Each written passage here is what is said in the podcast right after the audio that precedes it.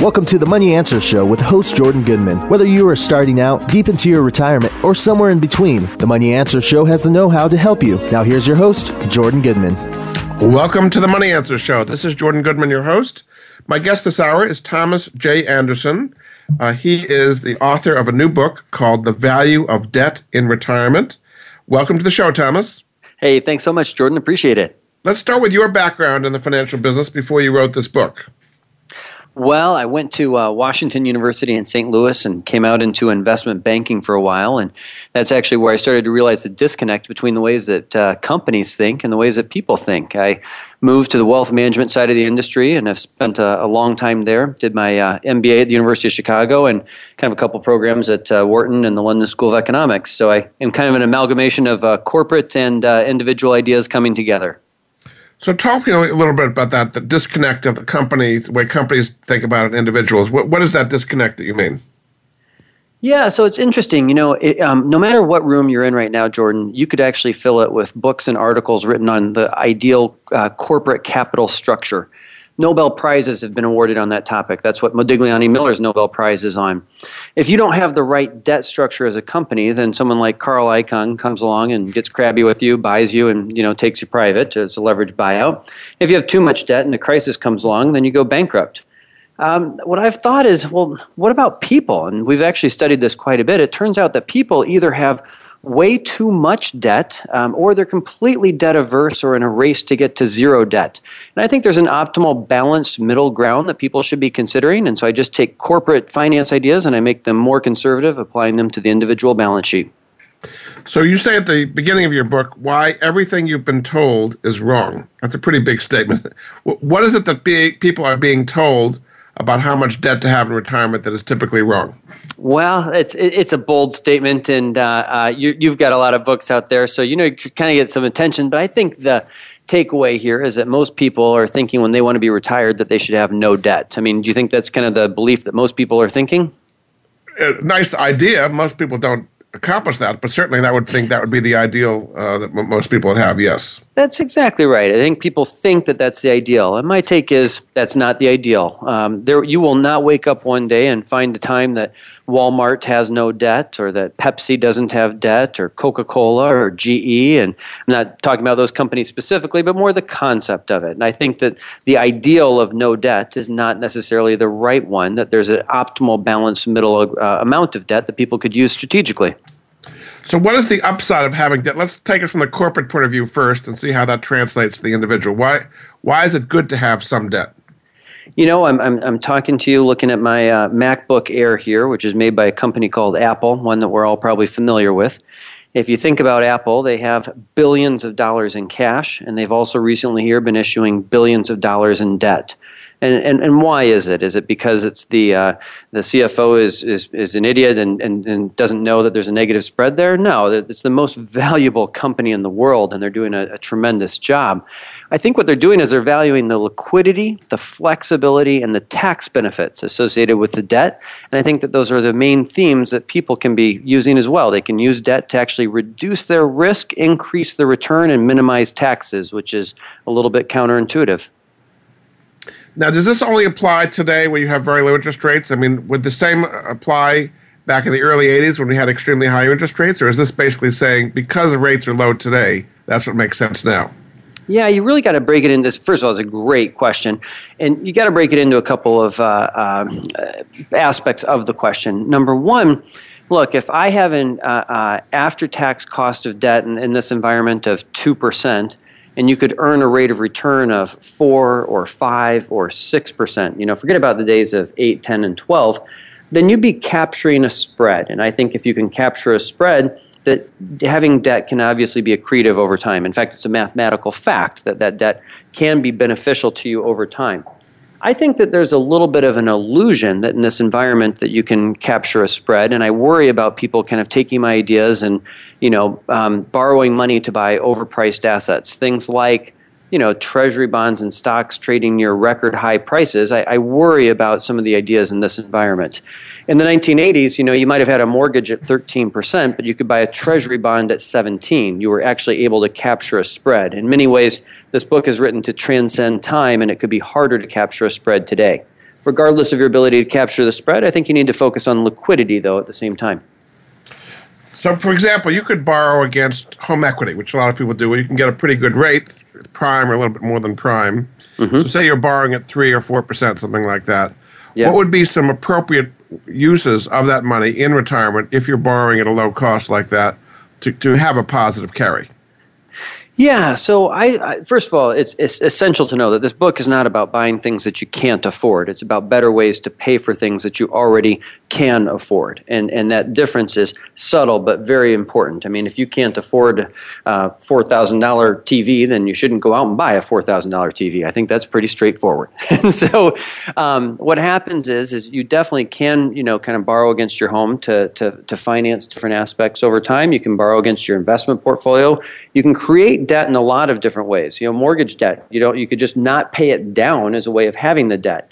And then what I think people should be doing is building up liquid, diversified portfolios covering kind of all the bases of uh, around the world in a world neutral perspective. So not depreciating your assets is, I think, the, the key theme over time for people. So, whatever it is that you think you can invest in to capture a positive spread, I have some opinions on asset allocation, but, but that's what you should be doing is making sure that you have more assets that are working for you. It takes money to make money. So, how do you make it that there's not a mismatch? I mean, when you take on debt, say a home equity loan, you're going to have monthly interest payments to make. Mm-hmm. If you take that money to buy assets that appreciate over time, in the long run you might be ahead, but those assets may not be producing current income to pay those debts. So how do you kind of match the growth of assets versus current income needed to pay those debts? Yeah, you've had a lot of good writings about the uses of home equity lines of credit, and it's a very powerful tool.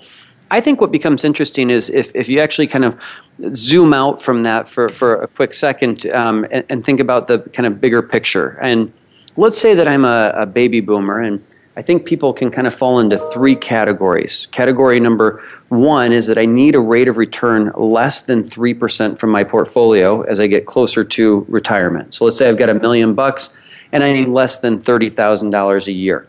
Then, in all cases, you, you probably don't need a lot of debt in that situation, right? You've got a pension or, or other things that are, have you in, in good shape. Let's say that I need between 3 and 5 or 6% then you kind of need to make sure that you have everything available for you to be working in the right way. And the next group would be people who need a rate of return greater than 5 or 6%. Then they have to take risk, and they can either do that you know, with debt or by reaching for return in their asset allocation. And I think debt can be a lower risk way of doing that. To be specific on the execution, I find that a lot of baby boomers who are undersaved for retirement are rushing in to pay down their mortgage.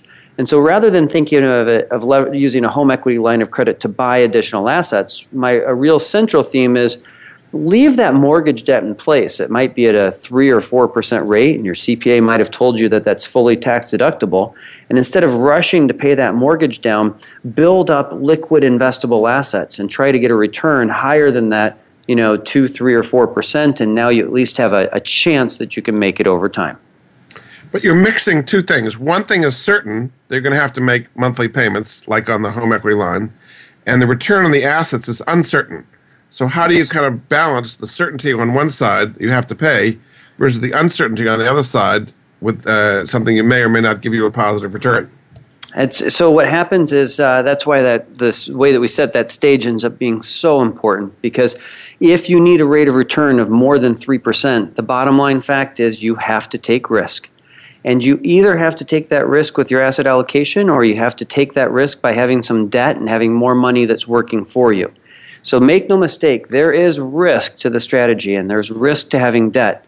But there's also risk to having, you know, a, real, a risky asset allocation strategy. And so what I prove in the book is that a lower risk portfolio with debt is actually better than a high risk portfolio without debt. Okay, good. Now you have a little kind of a triangle uh, talking about strategic use of debt in retirement.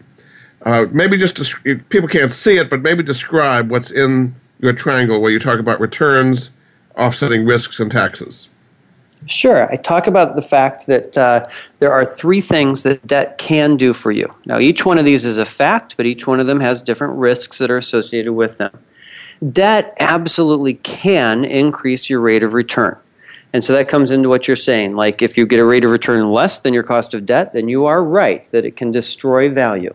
But it can provide that liquidity along the way, and I hope we'll get to talk about that a little bit more. But if I'm earning, you know, six percent on my portfolio and I'm paying two percent on my debt, then I'm capturing a spread of four, and debt can increase your rate of return.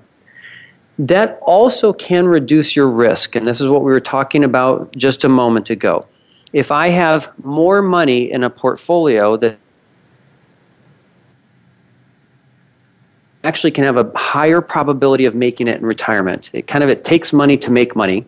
And there's two things here. Number one, this is actually the central theme of what Harry Markowitz's Nobel Prize was about. So it's not actually just all my work here, but it's a fact. A lower risk portfolio with debt is better than a high risk portfolio without debt, all things being equal. And we talk about that in the book.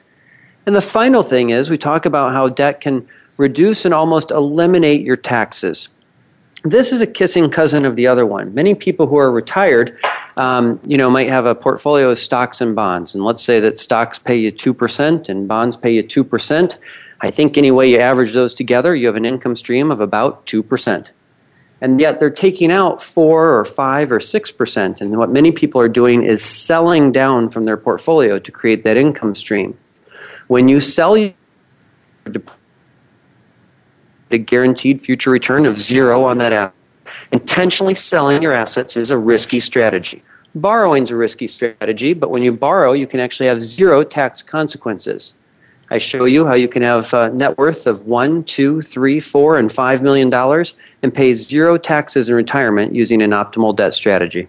Because when you sell assets, you're going to have to pay capital gains or even potentially income tax if it's short-term sales. And you're saying That's if you exactly take on right. debt, you don't have to sell the assets and therefore you're not going to have that tax uh, liability. That's exactly right. That's the powerful trifecta reducing risk, increasing return, and reducing taxes. Very good. All right, we're going to take a break. Uh, this is Jordan Goodman of the Money Answer Show. My guest this hour is Thomas J. Anderson. His new book is called Why Everything You've Been Told Is Wrong The Value of Debt in Retirement. And there is a website related to the book, which is valueofdebtinretirement.com. We'll be back after this.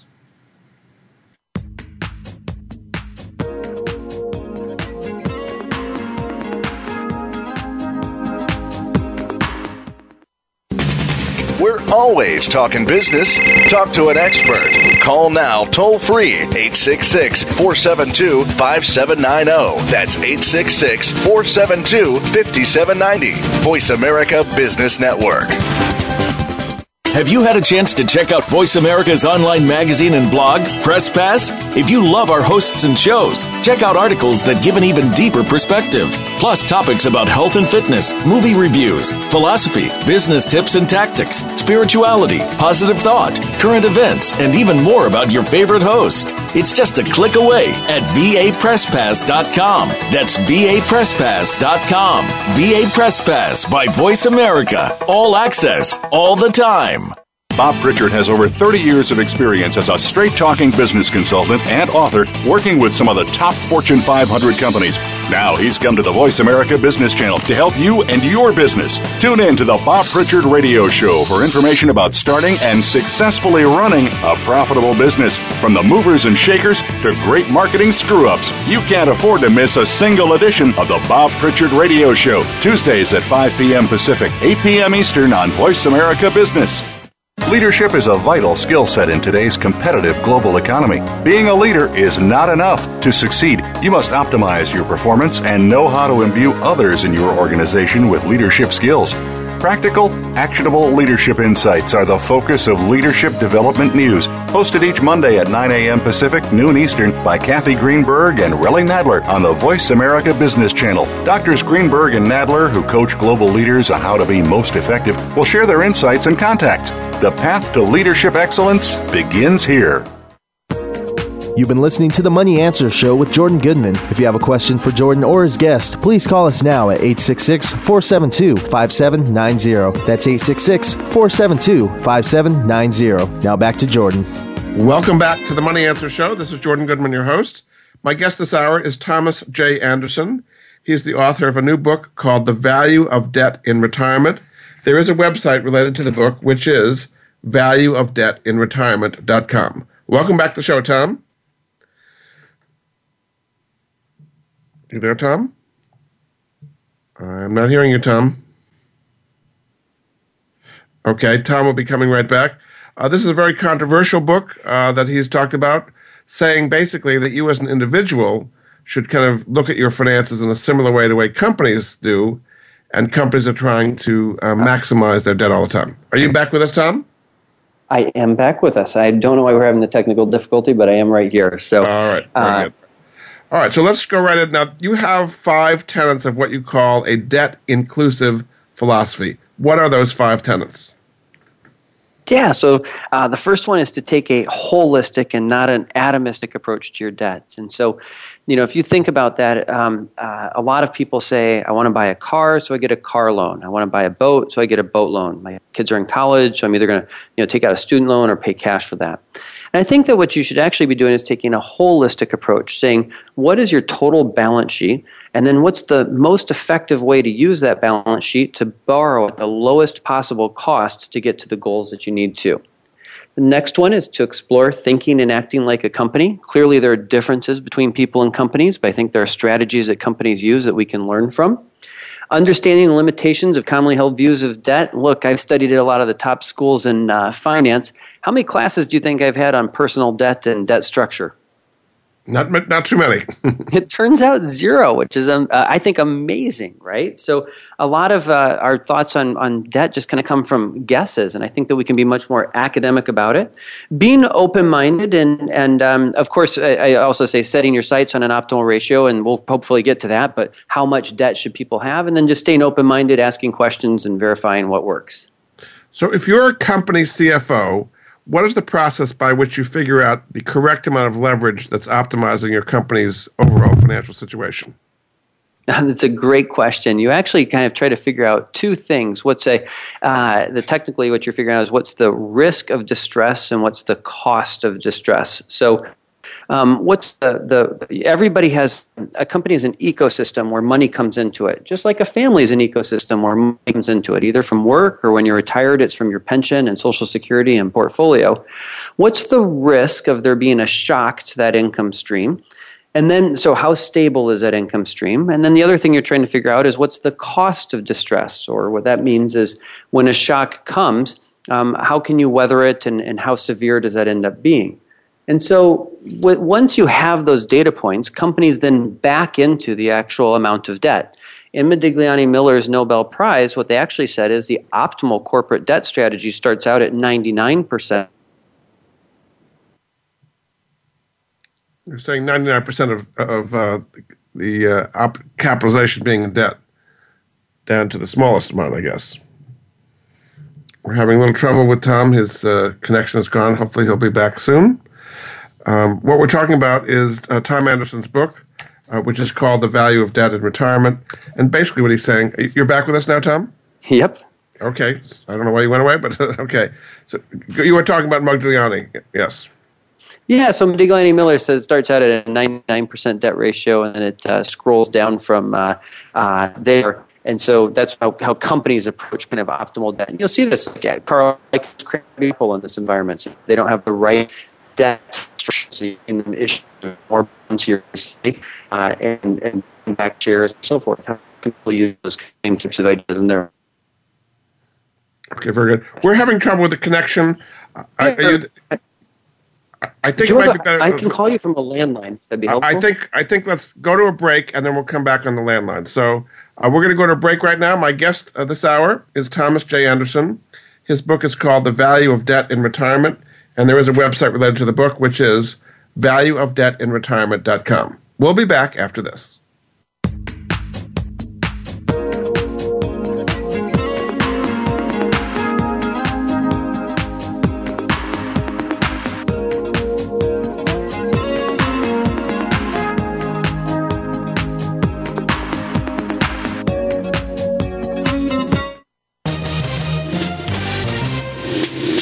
Bonds, investment opportunities, financial news, and talk. We can help. Call us now toll free 866 472 5790. 866 472 5790. Voice America Business Network. Capital Thinking takes you inside the worlds of policy, politics, law, and business. What happens in government, the legal arena, and the business world impacts your business every day. And we're going to take you on a behind the scenes tour of it all.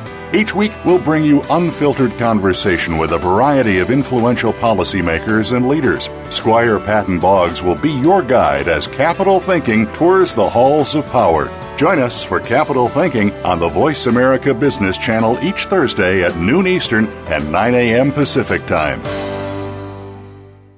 Have you had a chance to check out Voice America's online magazine and blog, Press Pass? If you love our hosts and shows, check out articles that give an even deeper perspective. Plus, topics about health and fitness, movie reviews, philosophy, business tips and tactics, spirituality, positive thought, current events, and even more about your favorite host. It's just a click away at vapresspass.com. That's vapresspass.com. VA Press Pass by Voice America. All access, all the time.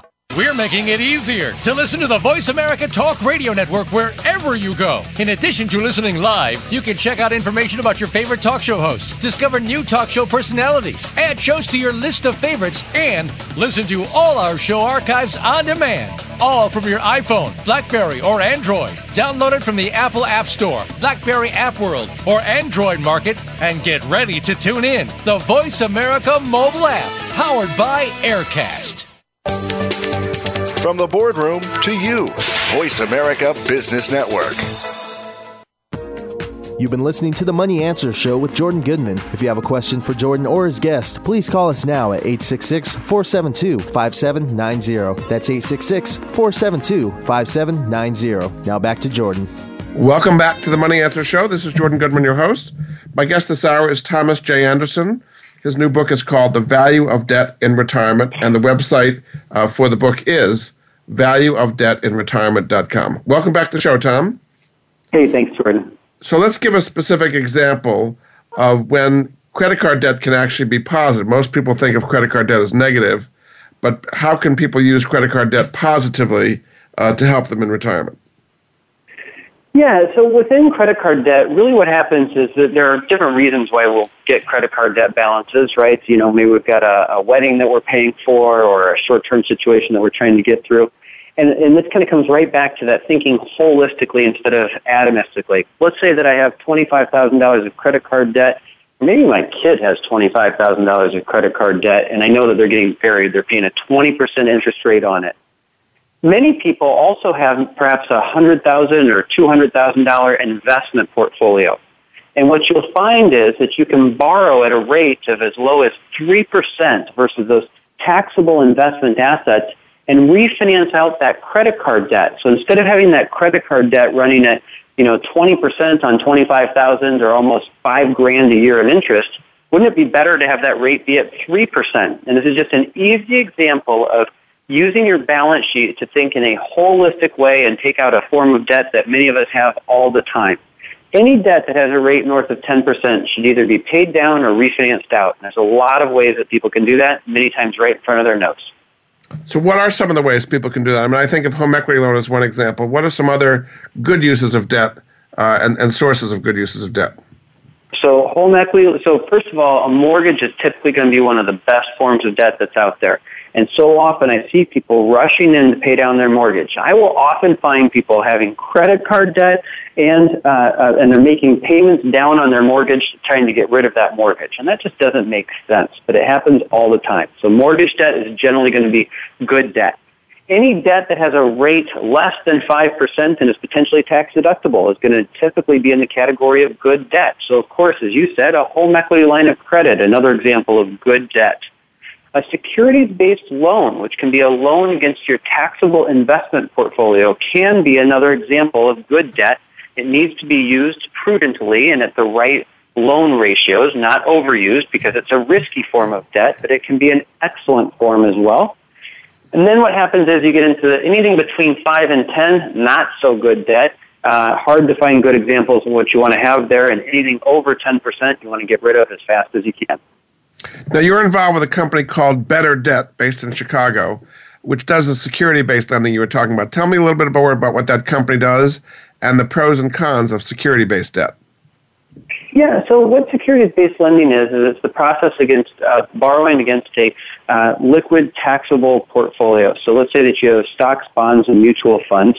Uh, if you work, if that's in a, a managed account, in many cases that account is not margin eligible. And unlike margin, uh, securities-based lending is what's called a non-purpose loan, which means that it can't be used to buy or carry or trade securities. So you're just using it to buy other things within your life. And so what happens is this is available at um, uh, many of the large firms today, and it's just starting to become available to the independent channel. And there's a lot of advisors that are, you know, within large firms, and a lot of them are within the independent channel. And so this is just another offering for the independent advisory channel as, as well as large firms. So I'm not clear what the difference is between the security-based lending and traditional margin lending, which people think they can borrow typically up to 50% of the value of their portfolios? Yeah, it's a great question. So margin is typically based on how much you have borrowed. So if you just kind of, Charles Schwab is a great firm and known as being a low cost provider. If you Google Charles Schwab margin, you'll find their rates kind of start out at 8%. And if you borrow 25 to 50 to $100,000, many times those rates are going to be all be over 5%, which uh, kind of what we said before is violating my rule of where I'd like rates to be.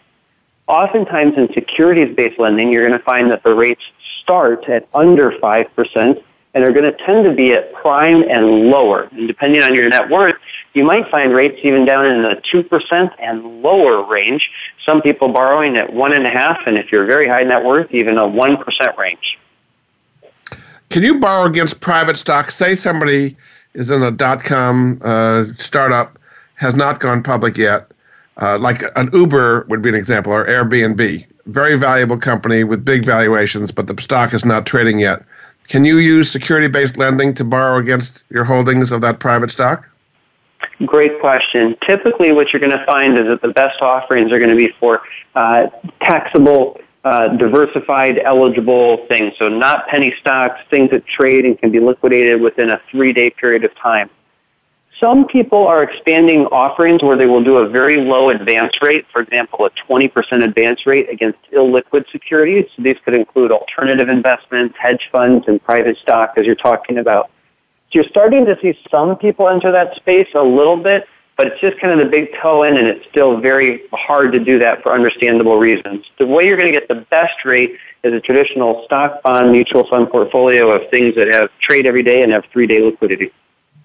Does that make sense? Say you're working in the Silicon Valley, and uh, you know you're an early employee at a dot com company that you think is going to go public someday. You know, Airbnb or, or uh, um, you know those kind of companies would be a good example uh, and yeah. you want to buy a house and you've got most of your assets tied up in this illiquid stock um, is it worth it is that a good use of debt to leverage against that and then when the company does go public eventually you can pay it back it could be. So uh, it's a great scenario to talk through.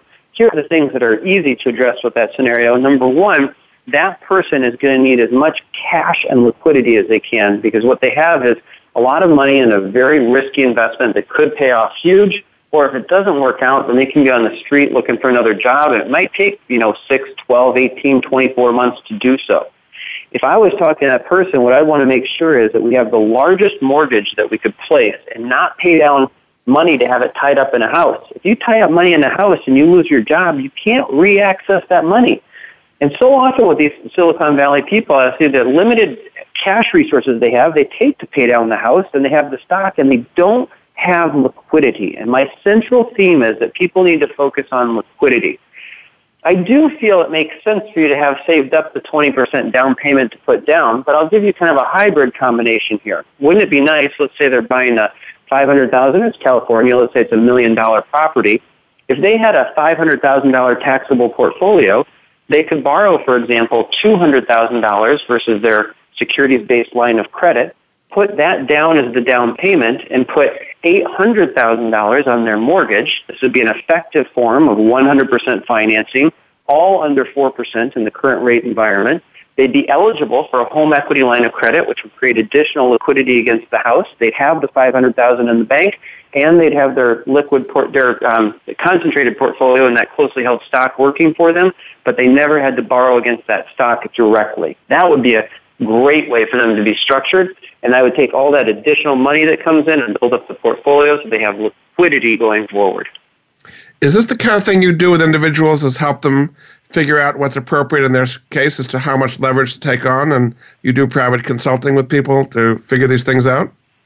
Oh yeah, absolutely. I do spend a lot of time doing that, but uh, most of my time is teaching uh, financial advisors on on appropriate uses of debt strategies. But absolutely work with individuals all the time.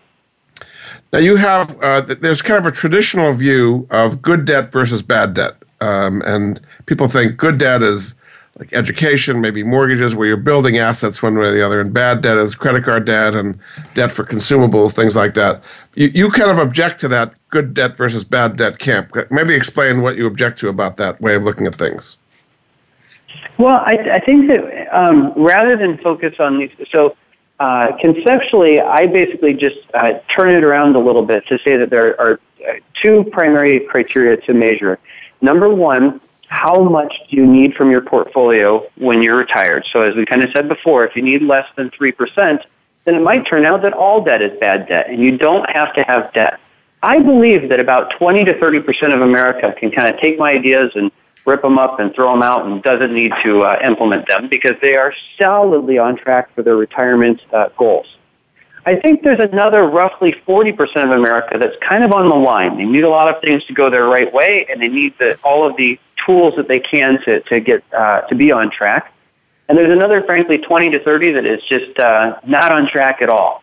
And so I reframe what's good debt and bad debt relative to you and your goals because I think it all starts on your specific situation and then overlay that with what's the rate associated with that debt. So then, of course, the traditional frameworks of debt with a high interest rate is bad debt, debt with a low interest rate could be good debt for you.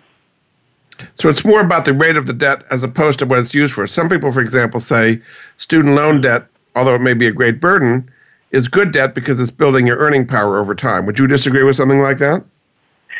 Yeah, so um, the, uh, people in, in, in the personal finance world, everybody focuses on what's the use of debt. And I think that's just weird because companies don't think about it at all that way, right? Like if I work, if you think about a large financial services company, they might have, you know, 50,000 desks, okay? They don't go out and issue a desk bond, right, amortizing over 10 years with I don't know what the rate would be for a desk bond, right? Maybe I don't is it an eight percent bond? I mean, that would just be ridiculous. You don't, you've never bought a desk bond. You've bought a bond from, you know, J.P. Morgan or Goldman Sachs or whomever else. Companies use their balance sheet to borrow against all of their assets in, in the, at the lowest cost with the most flexible terms. People are in this atomistic world. Oh, this is student debt, so therefore it's good debt because it's going for my student financing. Or this is I'm buying a boat, so that's bad.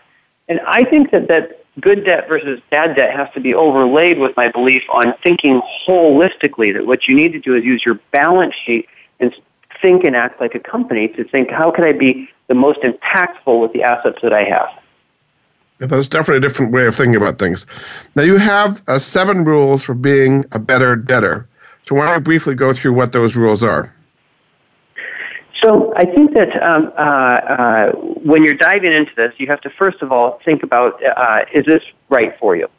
Um, and uh, uh, uh, give me one half of a, a second here. We're on page um, 30 of the book here. Yes, absolutely.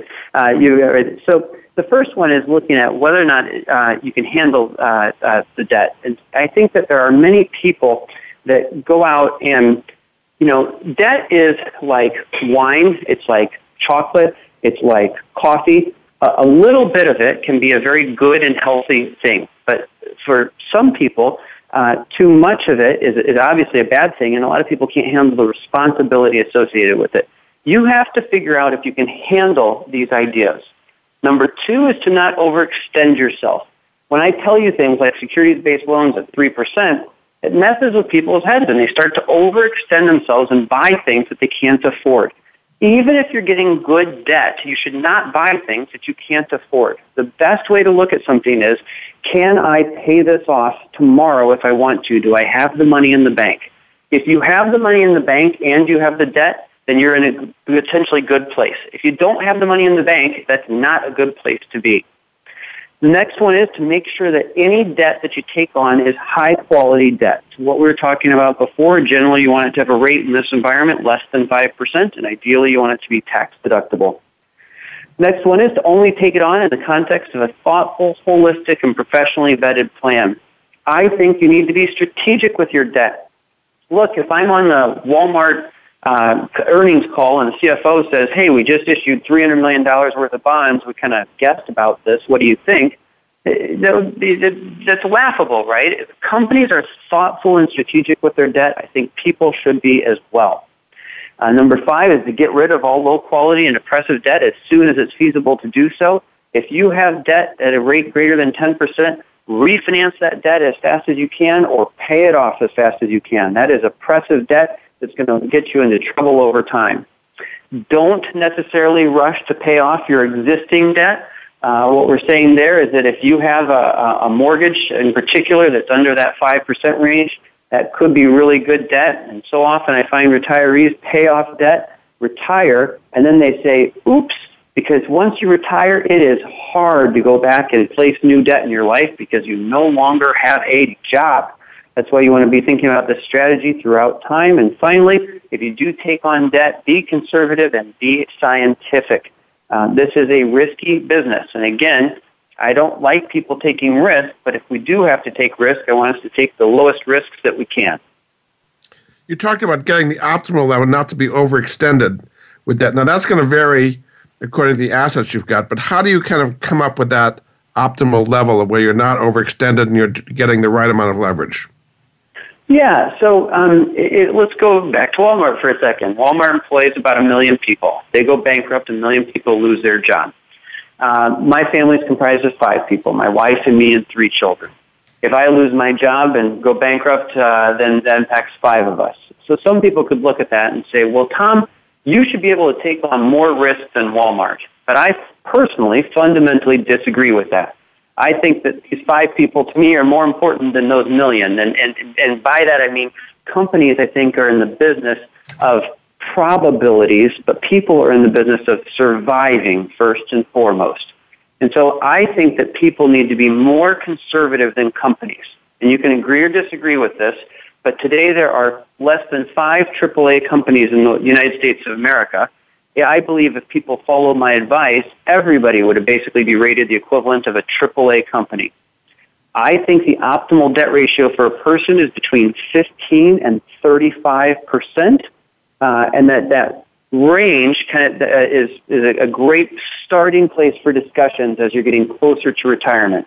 When you're younger, you might want to have it be a little bit higher, but not much. And there are a few reasons why you don't want to break much below that 15% number. That's much more conservative than what companies do. So, you, uh, part two of your book is called The Power of Debt in Reducing Taxes, Increasing Return, Reducing Risk. Let's take these one at a time. We talked a little bit about this, but what are some other ways that taking on debt can help you reduce your taxes? Yeah, so uh, there's uh, really two parts. The first part that we covered is that if you have to create income in retirement, if you sell assets, as you exactly said, triggering capital gains either short or long term, and that's a known tax event. If you borrow, then you do not have the tax consequence. Those are just tax facts right out of the door. But what else could debt do for you? Well, when Mitt Romney was running for office, uh, you might recall that uh, I think there were two main things we learned about taxes. Number one, uh, the top 1% of America doesn't pay as much in taxes as we might think. And number two, Mitt Romney said 47% of America doesn't pay federal income tax. Turns out he was right. They pay Medicare and Social Security taxes, but they don't pay federal income tax. But what about everybody else in the middle? I use ideas from both sides of the spectrum to show how you can have a much more tax efficient retirement income.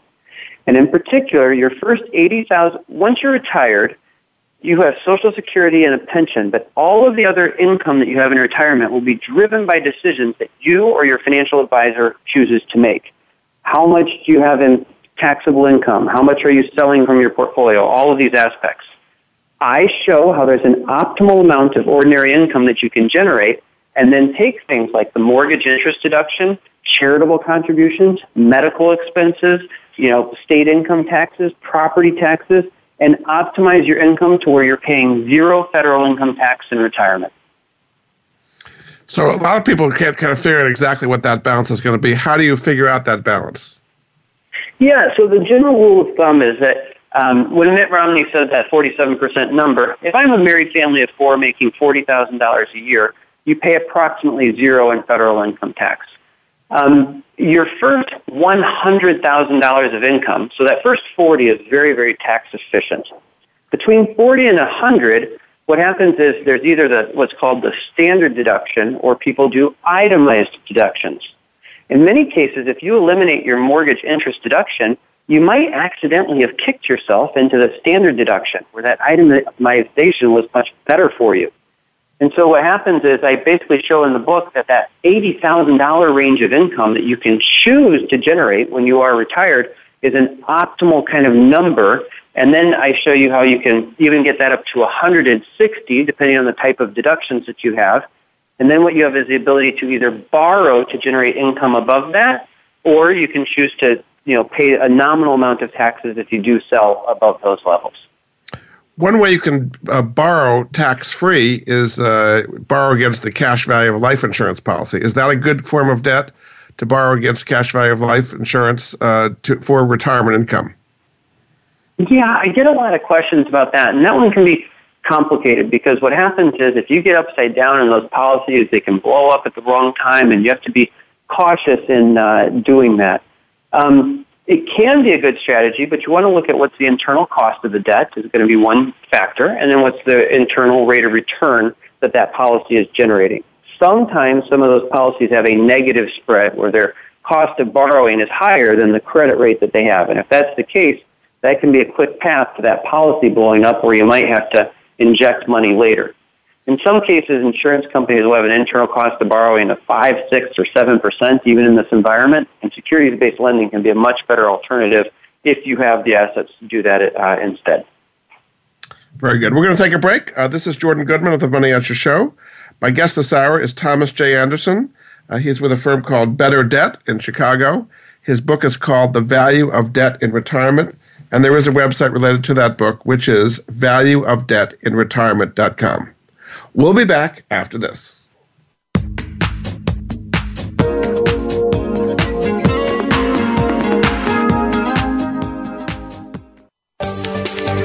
From the boardroom to you, Voice America Business Network. Have you become a member yet? Sign up now to become a member of Voice America. It's always free and easy.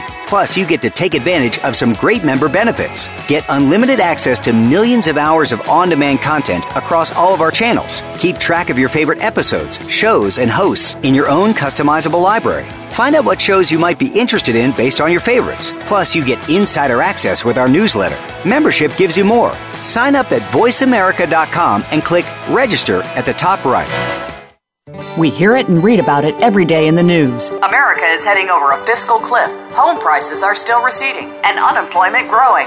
How can you preserve and increase your wealth in this kind of economy? Tune in to Turning Hard Times into Good Times with host Jay Taylor. Jay will explain the decline of our monetary system and the economy and will give you winning investment ideas and the tools to protect and increase your wealth. Turning Hard Times into Good Times with Jay Taylor can be heard Tuesdays at 3 p.m. Eastern Time, 12 noon Pacific Time on the Voice America Business Channel.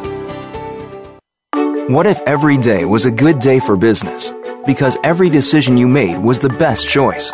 What if you could receive regular input from credible sources and could acquire all the precise information you need exactly when you need it so you can make the right decision every single time? Because There's More challenges you to make better decisions. Join Laura Ellis every Monday at 9 a.m. Eastern, 6 a.m. Pacific, and 2 p.m. GMT on the Voice America Business Channel and learn how to think differently for better decisions, better business. Get the news on our shows and other happenings by following us on Twitter. Find us at VoiceAmericaTRN or twitter.com forward slash VoiceAmericaTRN.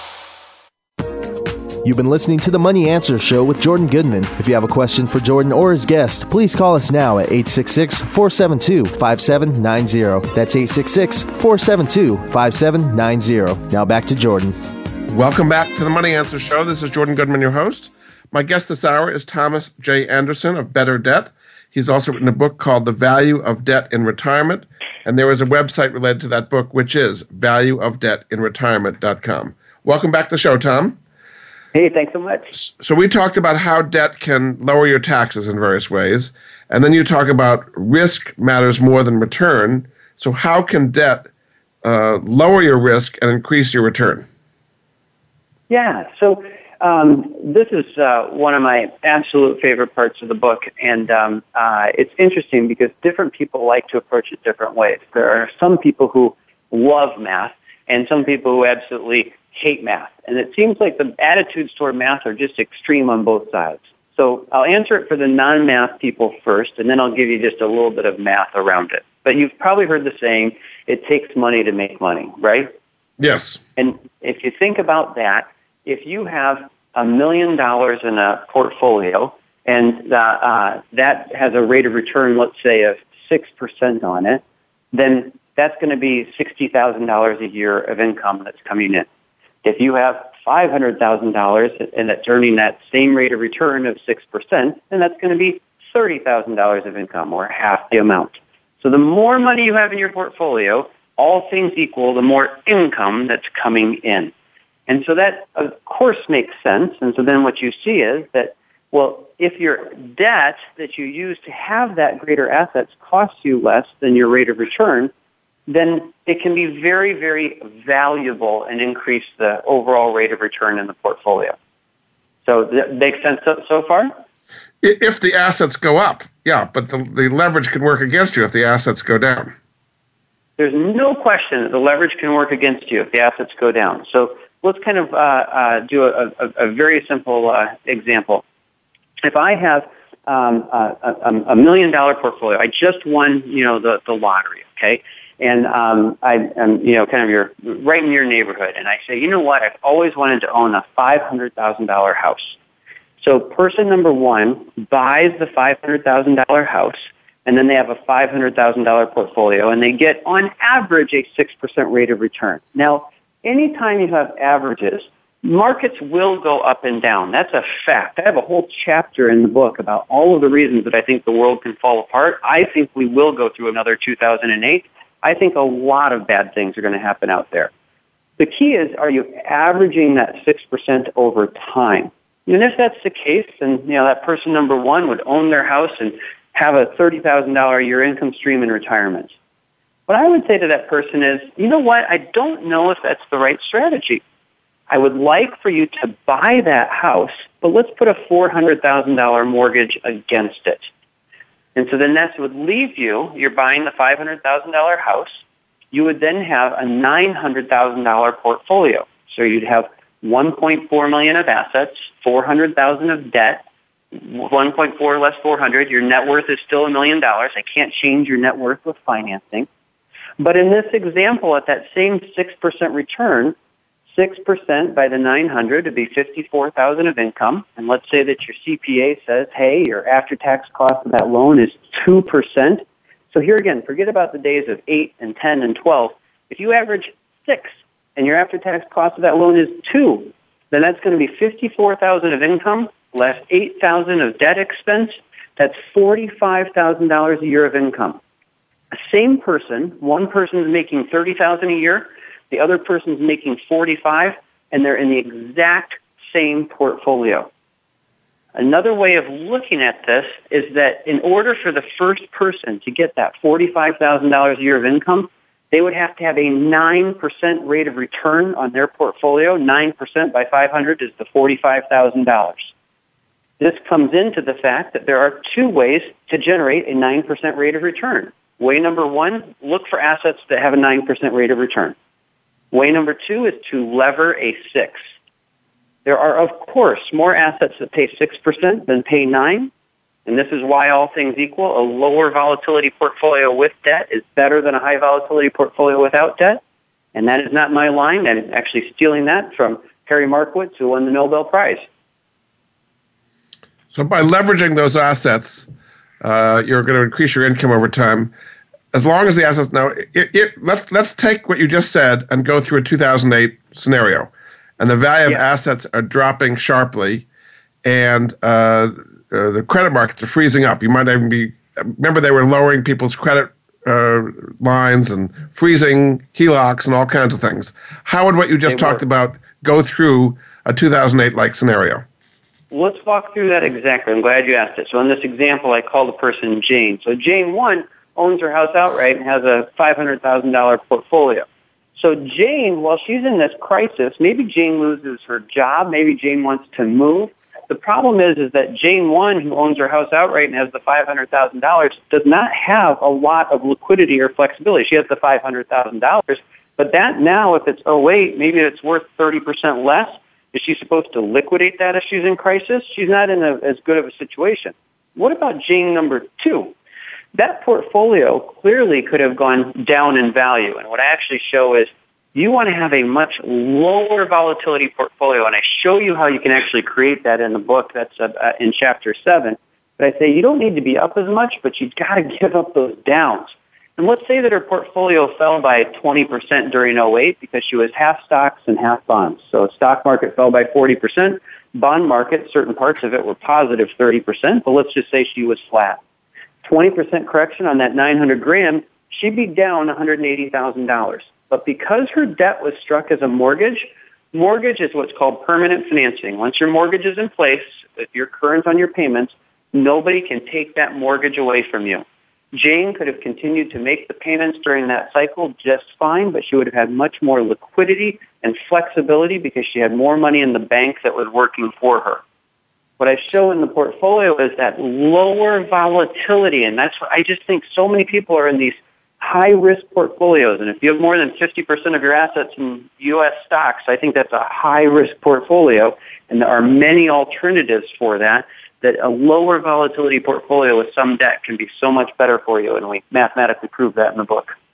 So these are the different elements to kind of optimize your debt. The volatility of the portfolio, liquidity is very key. What level of liquidity you have, and you have to be able to think in advance to be able to withstand a big downturn both in the asset markets like stocks and bonds and real estate and in the credit markets. I mean, if you're how do you deal with this if your credit lines are frozen, as often happened in, in 2008? Yeah, that's why I love uh, two things. So, number one, mortgage debt. It was not for if you had a mortgage in place.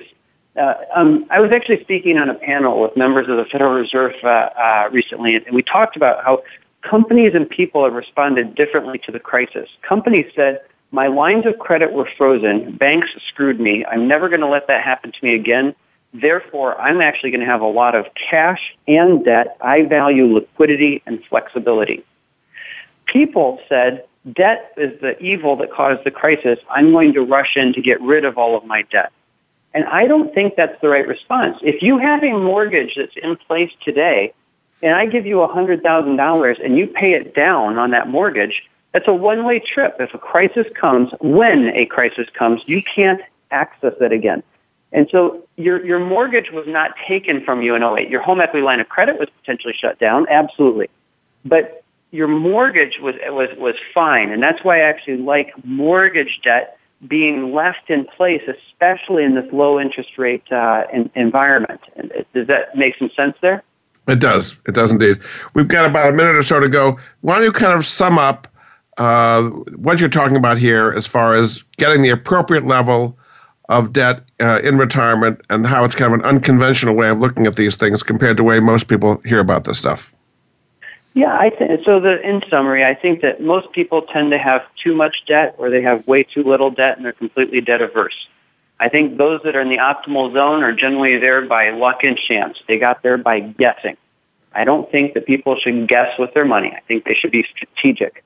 I think that how much debt you have will be one of the greatest determining factors of how much liquidity you have, how much flexibility you have, and the overall rate of return on your portfolio.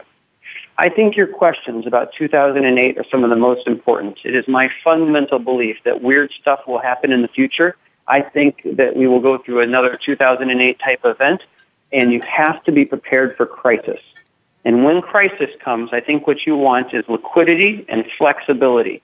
And I think portfolios should be positioned to, for offense and defense and to capture kind of a wide range of outcomes and provide some hopefully really uh, uh, um, an approachable way to address that offense and defense. But be strategic and be thoughtful and be holistic with your debt and hopefully it can put you on a good path to increasing returns, decreasing taxes, and actually reducing your risk. Very good. Well, thanks so much. Some interesting things for people to think about. My guest this hour has been Thomas J. Anderson. Uh, he is the author of this uh, new book called The Value of Debt in Retirement. Uh, there is a website related to it, which is valueofdebtinretirement.com. He also works with a company called Better Debt uh, based in Chicago. Thanks so much for being a guest on the Money Answer Show, Tom. Thanks so much, Jordan. Appreciate it. Thanks again, and we'll be back with another edition of the Money Answer Show next week. Goodbye for now. Thank you for joining Jordan Goodman and the Money Answer Show. If you have a question for Jordan, please visit his website at www.moneyanswers.com and be sure to tune in every Monday at 12 p.m. Pacific Standard Time right here on Voice America Business. See you next week. Thanks again for listening to the preceding program brought to you on the Voice America Business Channel. For more information about our network and to check out additional show hosts and topics of interest, please visit voiceamericabusiness.com. The Voice America Talk Radio Network is the worldwide leader in live Internet talk radio. Visit voiceamerica.com. The views and ideas expressed on the preceding program are strictly those of the host or guests and do not necessarily reflect the views and ideas held by the Voice America Talk Radio Network, its staff, and management. Have you had a chance to check out Voice America's online magazine and blog, Press Pass? If you love our hosts and shows, check out articles that give an even deeper perspective, plus topics about health and fitness, movie reviews, philosophy